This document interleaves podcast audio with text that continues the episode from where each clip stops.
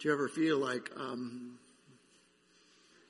a babe in the woods? Um, you think that, that you know God and, and, and that over the years and some of you decades, um, that you know everything there is to know about Him and then you discover you know nothing about Him. I think in a way that's one of the great affirmations of my life that He is God is that, that every time I think that I'm getting to know Him, He astounds me. He overwhelms me.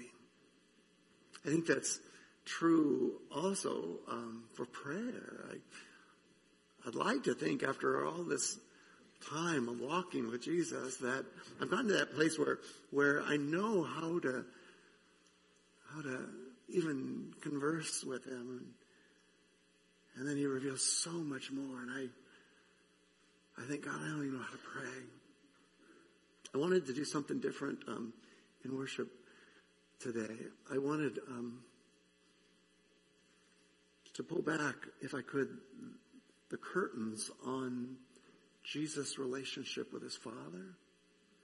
And, uh, and instead of me leading us in prayer, just witness a prayer of Jesus with a prayerful heart. Is that, is that possible? So what's happening is that our, our time of prayer and our scripture are merging today. Because in John 17, we have this intimate conversation between the Son and the Father. We have this infinite, intimate conversation between, between the Savior, right? And the living God. And if we could, I'd just like to allow His prayer to be ours. Here this morning, the prayer of Jesus to His Heavenly Father from John chapter 17. Father, the hour has come. Glorify your Son, that the Son may glorify you. Since you have given him authority over all flesh to give eternal life to all whom you have given him. And this is eternal life, that they know you, the only true God, and Jesus Christ, whom you have sent. Father, I glorified you on earth. I accomplished the work that you gave me to do. Now, Father, glorify me in your own presence with the glory that I had with you before the world existed. I have manifested your name to the people whom you gave me out of the world. Yours they were, and you gave them to me, and they have kept your word. Now they know that everything that you have given me is from you. For I have given them the words that you gave me, and they have received them, Father, and have come to know in truth that I came from you, and they have believed that you sent me. So I'm praying for them. I'm not praying for the world, but for those whom you have given me, for they are yours. All mine are yours. And yours, Father, are mine. And I am glorified in them. And I am no longer in the world, but they are in the world. And I'm coming to you, Holy Father, keep them in your name, which you have given me, that they may be one even as we are one. While I was with them, I kept them in your name, which you have given me. I guarded them, and not one of them has been lost, except the son of destruction, so that the scripture might be fulfilled. But now, Father, I'm coming to you. And these things I speak in the world that they might have my joy fulfilled in them. I have given them your word, your word. And the world has hated them because they are not of the world, just as I am not of the world. I don't ask, Father, that you take them out of the world, but that you keep them from the evil one. They are not of the world, just as I am not of the world. So sanctify them, Father. Sanctify them in the truth. Your word is truth. And as you have sent me into the world, so I have sent them into the world. And for their sake, I consecrate myself that they also may be sanctified in truth. And Father, I don't ask for these, my disciples only, but also for those who will believe in me through their word. That they may all be one, just as you, Father, are in me and I in you, that they also may be in us, so that the world may believe that you sent me. The glory you have given me, I have given to them, that they may be one, even as we are one. I in them, and you in me, so that they may be perfectly one, so that the world may know that you sent me, so that the world may know that you loved them even as you loved me. Father, I desire that they also, whom you have given me, may be with me where I am, to see my glory that you have given me because you loved me before the foundation of the world. Oh, righteous Father, even though the world does not know you, I know you, and these know that you have sent me. I made known to them your name, and I will continue to make it known that the love with which you have loved me may be in them, and I in them. The very word of God. Mm. Wow. Wow. Our second scripture today comes from Revelation a very familiar passage now to us after our study of Revelation, but I just wanted to remind you of it again today. Revelation chapter 7, beginning in verse 9. We're talking about a vision for the harvest over these days, and today especially, we're talking about a vision of God's glory, a vision of God's glory. And, and Jesus just gave us an amazing one through his prayer to the Father. But we saw in Revelation 7 uh, a vision that Jesus gave John. And it was a beautiful vision. After this, John says, I looked and behold a great multitude that no one could number from every nation, from all tribes and peoples and languages, standing before the throne and before the Lamb. They were clothed in white robes with palm branches in their hands, and they were crying out with a loud voice, Salvation belongs to our God who sits upon the throne and to the Lamb.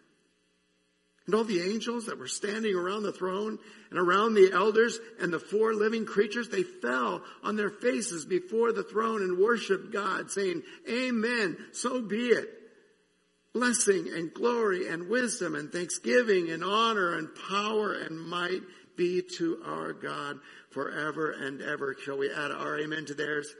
Amen. The very word of God. Thank you, Jesus. Thank you, God. Well, wow, wow. We've talked over the last uh, couple days just about about great prayers, right? of Jesus. And I invite you to dig deep, or great prayers in the Bible. I invite you to dig deep. Um, we, we looked at one from Colossians chapter 1.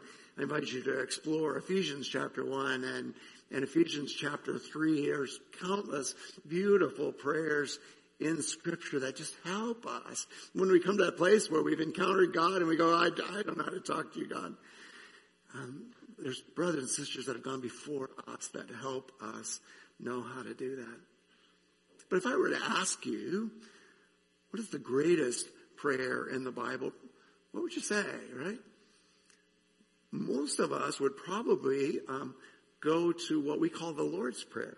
And, and, and certainly that is an astounding prayer. Thy kingdom come, right? Thy will be done on earth. That's just an amazing, an amazing prayer. But that wasn't really the Lord's prayer, was it? It was the disciples' prayer.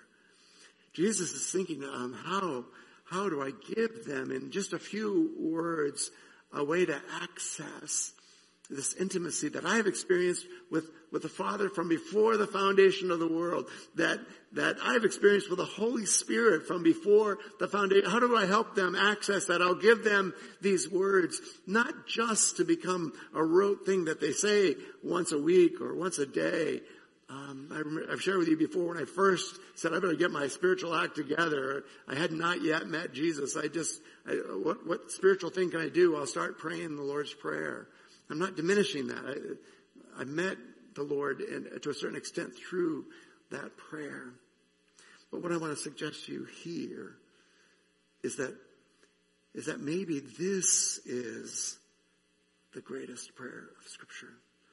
And it's the only time that, you know, we kept seeing Jesus would go off or to a private place to pray, right? But we never knew what he was saying to God. And here, the, the curtain is pulled back and we, we just get to see several things. We get to see the heart of Jesus uh, for, for his disciples. We get to see um, the intimacy of the Son with the Father. We get to, we get to almost like voyeurs look into this relationship. John 17, I think, is the greatest prayer recorded anywhere in Scripture and possibly, the, well, not possibly, and, and very much the greatest prayer probably ever prayed on earth. On earth. And so we have to approach John 17. We have to approach um, this prayer with humility, right? But also worship. But also worship, right? For in this prayer, we're privileged to listen in on an intimate conversation between two members of the Trinity on the eve of the greatest victory the world has ever known. What the heck am I talking about? It's always good, isn't it, when you're looking at a passage to look at the context around it, right? This prayer happened on, on Thursday evening, 24 hours before Jesus, less than 24 hours before he would be crucified. We're not sure exactly where this prayer, somewhere between the upper room and the Garden of Gethsemane, Jesus prayed this prayer in front of his disciples for them to experience it, right? But right before he began praying, the end for us in John 16, Jesus said these words, These things I have said to you that in you you might have peace. In the world, that, he'll use that word world 19 times in that prayer that I read for you. He'll use the word world 19 times. In the world, you will have tribulation. But take heart. Have courage. I have overcome the world. Not I will overcome the world. I am overcoming. I have overcome the world. So contrary to our popular culture, right? Jesus is saying, I am not a victim here of the world, of the evil one. I am not a victim. I am the victor. I am the victor, right? I am an overcomer. Do you remember when we were studying the churches of Revelation, right? Virtually everyone, I think six out of the seven churches, to him who overcomes, I will grant, Jesus says, right? He wasn't asking us to do something that he's not already done. He has overcome. What he's inviting us into is the kind of relationship with the living God that overcomes every challenge of our own flesh, of the world, of the evil one, right? He's inviting us to join him as an overcomer. So I want to invite you. Um, I have been privileged for several months now to be anticipating this this passage. I've been privileged, especially over the last week, to immerse myself in it. And every time, I mean, I, I was trying to do my work ahead of time. Every time I come to it, even this morning, there's, there's new and fresh things. But I want to give you just a couple of handles and trust that as you go back in, some of you in the next hour, as you go back in and, and look carefully at this, this intimate prayer of Jesus, that God will speak to you about who you are in Him, about His glory, about how the world will use you, excuse me, how God will use you to reveal His glory to the world. So we're going to do a little bit of mechanics here for a little bit and try and unpack this just enough to give you handles so that you can immerse yourself in it in the hours and days ahead. But there's a progression in this prayer that I'd like you to see. Again, our context today is we want to get a vision for God's glory, but where better to go than to the one who is the exact representation of his glory? Where better to go than to Jesus, right? So first Jesus prays for himself. In John 17 verses 1 through 5, what did he pray, right?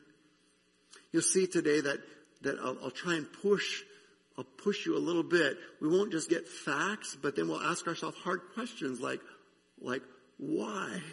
Why did he do that? And, and what was the purpose of that? He prayed for himself that the Father would glorify Jesus. And then the question, why, right? That sounds kind of odd. We have a, we have a very confused understanding of glory and even sometimes a negative one. Why would Jesus pray that the Father would glorify him for the same reason that God grants us crowns, right? That one day we may cast those crowns before Him. God asked, excuse me, Jesus asked God to glorify Him, God the Father to glorify Him so that He might glorify the Father. Now keep in mind, this is less than 24 hours before the cross. Jesus clearly sees the cross on the horizon, right? He clearly sees what that will mean for Him to glorify the cross glorify God on the cross. And so many of us say, well, God must not love him because God led him to the cross. God must not love me because he's leading me through these trials. I think of our precious sister, you know, again, I just overwhelmed 57 years with David, right? 57 years. And, and, and, and now, now he's gone. Now he's not with her. We just reminded ourselves, for those of you whose hearts are resonating right now with that kind of loss, we just reminded ourselves, Jesus promises to be our husband. I will be a husband to you. Is that Isaiah 54? Yeah, I will be a husband to you, right? There, there is a journey for Jane that takes her to this cross, right? There's a burden for her to carry that, that uh, is hers alone, but, but will take her into an intimate relationship with the glory of God.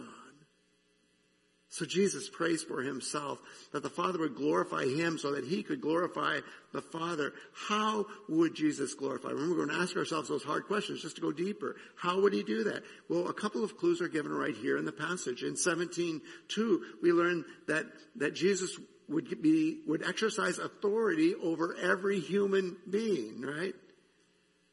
How would Jesus glorify? By exercising authority over every human being. Now I say that with poignancy because in some sense that's a joyful authority, right? As, as people surrender to the Lordship of Jesus Christ. But make no mistake, whether you surrender in this life or not, one day every knee will bow, right? And every tongue will confess. One day everyone will experience the authority of Jesus. The sweet invitation of God is to surrender to that authority now, right? So that it's a joyful surrender and not a, a, a breaking or a judgment. The one way that he would glorify the Father was by exercising authority over every human being. Another way would be by granting eternal life by the, by the way, another word, glory, world, and another word that appears over and over again in this prayer is give. Give, right? One way that Jesus would glorify God was by giving eternal life to everyone whom the Father had given him. He was so conscious that there were some who walked with them who were not given to him, right? Um, God had a holy purpose in that. But to everyone who the Father gave him, he gives eternal life. I uh, don't want you to be confused. There is an aspect where you must come to that place where you say, my life is yours. The very thing we sang earlier, right? I surrender to you. But even in that act of free will, of surrendering to God, you come to the saving knowledge that, that before you ever surrendered, God gave you to Jesus. God gave you to Jesus. So one of the aspects of that is exercising authority. One of the ways that the Father is glorified in the Son is by whom He gives eternal life to. But what is, here's another question, let's go deeper. What is eternal life? It, it's to know, it's to experience joy. That's going to come back in a little while. Joy in God the Father and in Jesus Christ. I, want to move us, and, and I, we have together before, but I want to remind you that we do, the knowledge in the Bible is not an intellectual assent. It's not, it's not like human knowledge. Knowledge in the, in the Bible is the experience of someone. Adam knew Eve and they had a baby. They experienced that intimacy. God wants you to experience that intimacy with Him. And, and one of the blessings of that kind of intimacy is that you get to experience the same joy that Jesus experienced in the presence of the Father. Wow. So to exercise authority, to give eternal life, but for Jesus to glorify God, as we saw last week, meant also in verse 4 to accomplish the work that God gave him to do. Um, I'm, I'm, stumbling here right just for a second because some of us jump right to that. Okay, God, if I just do these things, right, then then somehow that will be and and and we become human doings instead of human beings, right? Others of us are, are saying, no, I'm not gonna, I'm not gonna, um, uh, be works oriented. I'm going to be relationship oriented. I want to feel God, that intimacy, but it's both, beloved. It's not, you can't separate the doing from the being, right? Um, it's, it's both that, that yes, we get to experience the intimacy of that personal relationship with God, but He also has given us works to do, right? The very same passage which outlines for us how we are saved. It is by grace that we are saved, right? Not works, but, but grace, right? So that no one can boast. And then the next verse, 210, says, um, God has given us good works to do, right? That only can be accomplished in Him. So, so, um, part of the way that Jesus glorified the Father was by accomplishing the work that God gave him to do. Now in this series, in this vision series, a vision for the harvest. We're going to be exploring that. And, and there's both a general uh, understanding that God has given us, beloved, us, as individuals, as families, as a church body, as a part of the capital C Church of Jesus Christ, God also has given us work to do. Not time to sit on our hands, right? It's, it's not time to be, to just uh, withdraw from the world. It's time to engage the world. So, so, um, Jesus glorified God so that uh, God glorified Jesus so that Jesus could return that and glorify God through exercise of authority, through giving of eternal life, through accomplishing the works. That's just some of the things that are mentioned here in this passage. But then it was so beautiful. So the first thing Jesus prayed for himself. Um, and, and those of you who feel guilty when you pray for yourself, stop. Stop. God loves you, right? And, and, and wants to meet your needs. But Jesus is praying not just for his physical needs. In fact, he didn't pray at all for his physical needs. He prayed for God's purpose for his life. But the second major section of this prayer, 17 verse 6 through 19, Jesus prayed for his disciples. And this, I could be wrong in this, but my understanding of this is that he's praying for the 12 who were with him, probably more, many more than 12, but at least the 12 that were with him, who had walked with him, who had been with them. He prays very specifically that the Father would keep them. He says, I have kept them, right? And I've not lost any of them except the one you intended to betray you. I, I have kept them in your name. Now, Father, as I return to you, you keep them. Would you? You keep them. Verse 11, in my name, in Jesus' name.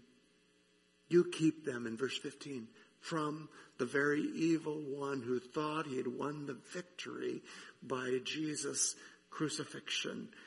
Father, keep them in my name. Keep them from the evil one. And Father, even beyond that, sanctify them in truth. Sanctify them. This word means to make holy. God, they're broken people living in a broken world. They, they speak with unclean lips and they live among people of unclean lips. Isaiah's vision of the glory of God in Isaiah 6, right? You make them holy, Father, through your word in truth. Oh, I wish I could just press pause right here and spend the rest of our time on this. Um, where is your source of truth, beloved? Is it, is it in the popular opinion? Is if there's 51% of the people in the United States that believe this, does that make it true? Right? Um, we're a poll-oriented society. No. Your word, Jesus said, is truth, right? We're gonna, we're gonna anchor ourselves in the truths of God's Word. And, and never in my brief lifetime have I seen the truth so much at risk, right?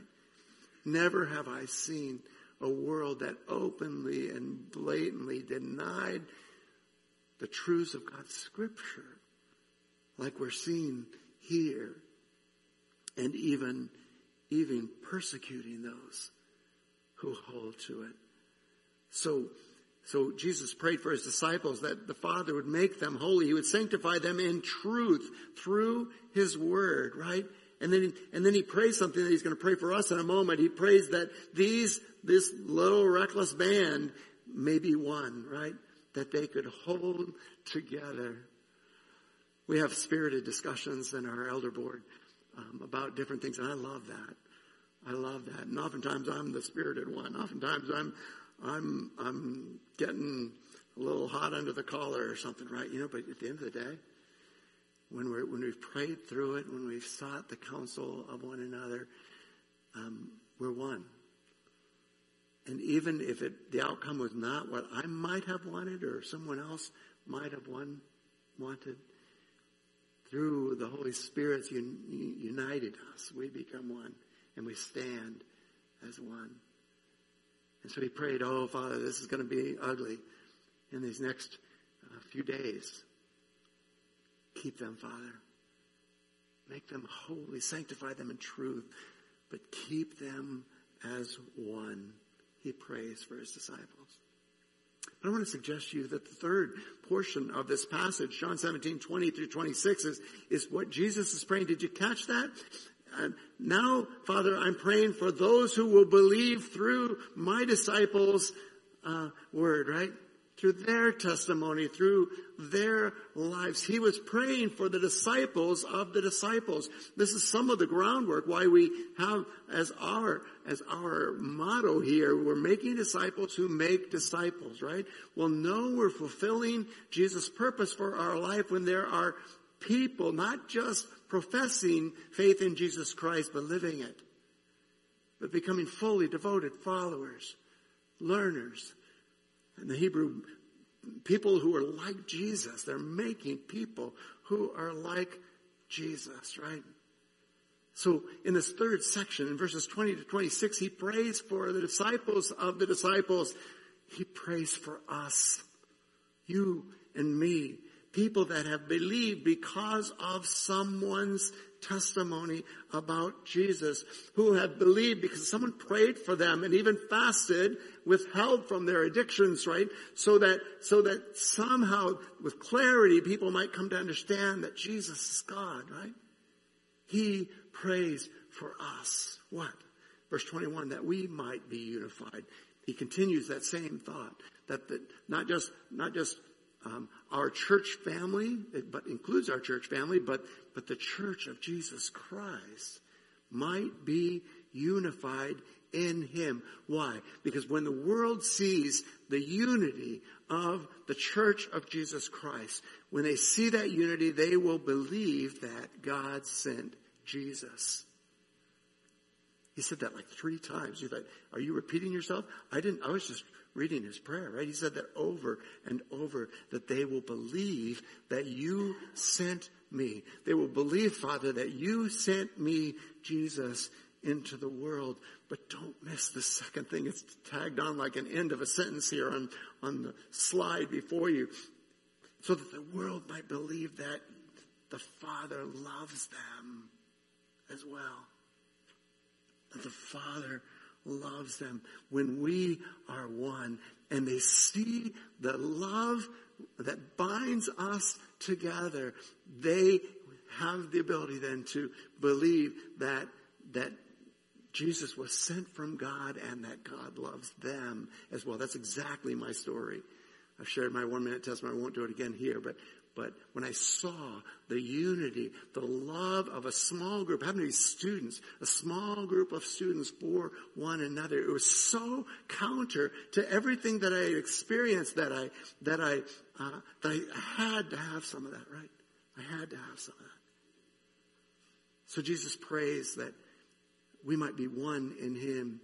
He prays that we might one day share His glory? And, and it's a double entendre there. We might share his goodness, right? But also his radiance. A great prayer for my bride is that is that she would be radiant. And, and for so long, I, I, I, I beat myself about the head and shoulders because I, I'm, I wasn't making her radiant, right? In fact, I was kind of tarnishing the, the image. I, I wasn't doing what I was praying and, and then just even the last couple of years, God reminded me, I can never make Karen radiant, right? Uh, I can, I can serve her, I can love her, but God is the one that has to make her radiant. So, so God is the one who's going to share His glory, His radiance with her. Jesus prays that we might be unified. He prays that we might share His glory. He prays that we might be, there it is again, that we might be with Jesus. And I caught myself as I was even making these notes, I caught myself, I find myself so often praying that Jesus might be with me, right? Be with me, Jesus. I, I can't tell you how many times in my life I've prayed like Moses, for his presence, not realizing all that while that, that Jesus is praying that I would be with him. Right? We go out into the world, we're not going to pray that Jesus goes with us. We're going to pray that we go to where he is in the world, right? We join him in what he is already doing. Jesus prayed that we might be with him and that we might experience the love of the Father as well. Not just the world would experience the love of the Father, but that we might experience, verse 26, the love of the Father, even as Jesus does. Are you getting a little different picture of the glory of God? The glory of God is so important in this prayer of Jesus. It appears eight times, eight times in this prayer. What does that tell us? What does that tell us? Worship team, if you come on up, I appreciate it. It tells us that Jesus' burden and therefore ours, right? Because we are Christians, we are Christ ones, we are followers of Jesus. Jesus' burden and therefore ours is the glory of God. That is our overarching purpose that God would be glorified, right? So, so if you're taking notes, our greatest purpose then what, what is our greatest purpose? If I were to ask you that, good Presbyterians that you are, you would probably quote to me, uh, Westminster Shorter Catechism, question one, right? What's the chief end of humanity? What's the chief end of human beings, right? It's to glorify God, help me, and, and enjoy Him forever, right? Do you see those two things? Glory and joy. They're intimately tied together right here. And it, it, so if you say, I'm not really experiencing the joy, right? And by the way, joy has nothing to do with circumstances. It has nothing to do with your emotional well-being. It's a spiritual dimension, right? Um, then we have to ask ourselves, are we, are we, um, are we touching on the other purpose? Are we, are we accomplishing our greatest purpose for God to be glorified? I'm going to move fast, but how then is God going to be glorified in us? Well, His name and salvation are going to become known over all the earth. How can He be glorified in us? If we make His name, His nature, His character, and His salvation known over all the earth, right? Why? So that his name will be worshiped. Remember Revelation 7 9? Every tribe and tongue, what are they doing? They're worshiping. They're worshiping the living God and Jesus Christ, his son. That his name will be worshiped from the Malachi last week, from the rising of the sun to its setting by people from every tribe and tongue and nation. Every people group on earth will be, will be standing there with us worshiping his name. Why? So that there will be a people from group of people around the throne worshiping for eternity. That there will, there will be people from every group of people on earth around the throne. I dropped a word. Every group of people around the throne worshiping God in heaven for eternity. How is that going to happen? When we advance the kingdom of God into every group of people. Now, it, there's really helpful things to think about unreached people groups. We'll talk about that more in this series. There are places in the world like Tunisia. God bless you guys. We're praying for you weekly and many of us daily. We're praying for you. But like Tunisia, where less than 1% of the population has, has uh, surrendered their lives to Jesus Christ where a significant portion of the, of the population has not even heard of him, right?